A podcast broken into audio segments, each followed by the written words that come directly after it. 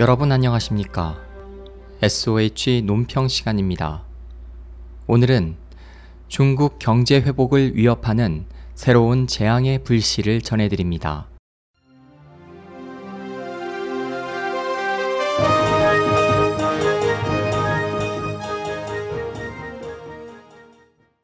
지난 10년간 중국은 세계 최대의 저임금 근로자 보유국으로 글로벌 경제를 독식해왔지만 최근 현지 생산 라인을 근로자 대신 로봇으로 바꾸고 있어 또 다른 우려를 낳고 있다.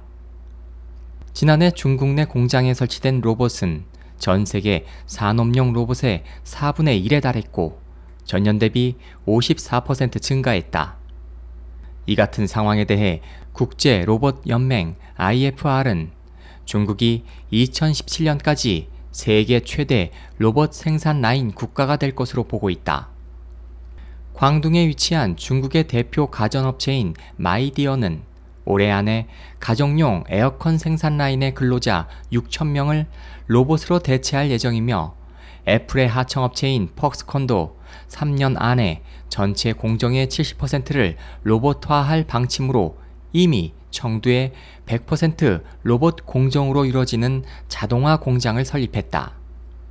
이 같은 추세에 대해 경제학자와 관련자들은 중국 근로자들이 미국 등 다른 선진국보다 훨씬 빨리 사라져 수출 주도에서 내수 위주로 경제를 전환하려는 중국 정부의 목표가 큰 난관에 봉착할 것이라고 지적했다.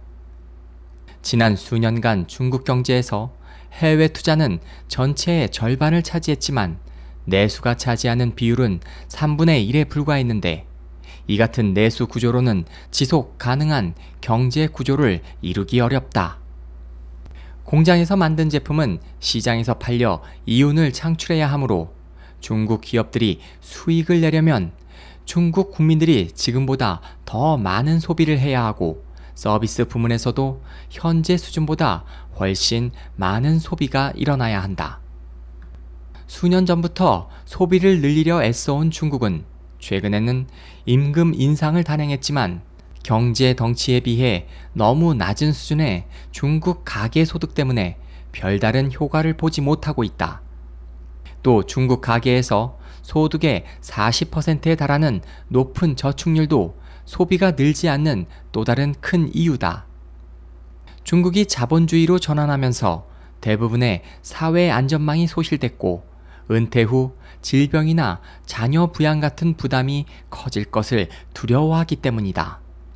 이 같은 상황에서 중국 정부는 국민의 가계 소득을 올려 저축률을 낮춰야 하지만 오히려 로봇 개발을 가속화해 경제 회복을 더 어렵게 만들고 있다.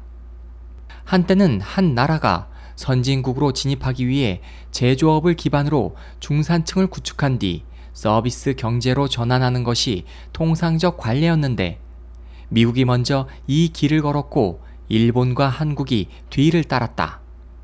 당시에는 자동화 기술이 지금보다 훨씬 뒤처져 있었기 때문에 이들 나라는 비교적 손쉽게 선진국으로 도약할 기회를 잡았지만 중국은 로봇 시대에 이런 과업을 이뤄내야 하는 어려운 상황에 처해 있다.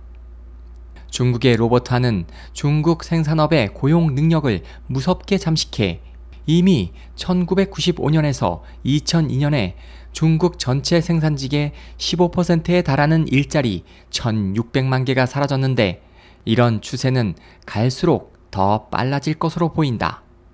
갈수록 악화되는 중국의 취업난은 대졸 취업률에서도 마찬가지다. 2013년 통계에 따르면 중국의 대졸 구직자의 취업률은 절반에 불과하며 그나마도 취업한 근로자의 43%는 자신이 받은 교육 수준보다 낮은 일을 하는 것을 불만스러워하고 있다. 이 같은 문제를 위해 어떤 해결책이 필요할까? 바로 중국 정부가 미국처럼 근로소득세액을 공제하는 등의 직접적인 소득 보완책을 시급히 도입하는 것이다.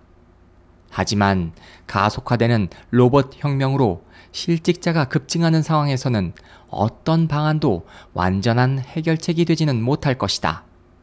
공산당 일당 독재인 중국은 국민의 정치적 불만을 경이적인 경제 성장으로 무마해 왔지만 로봇 생산 공정이 계속 추진된다면 또 로봇 혁명으로 인한 일자리 감소와 저성장 사태를 막을 묘수를 찾지 못한다면 지도부가 감당하기 벅찬 국가 기반 와해라는 최악의 상황에 직면할지도 모른다.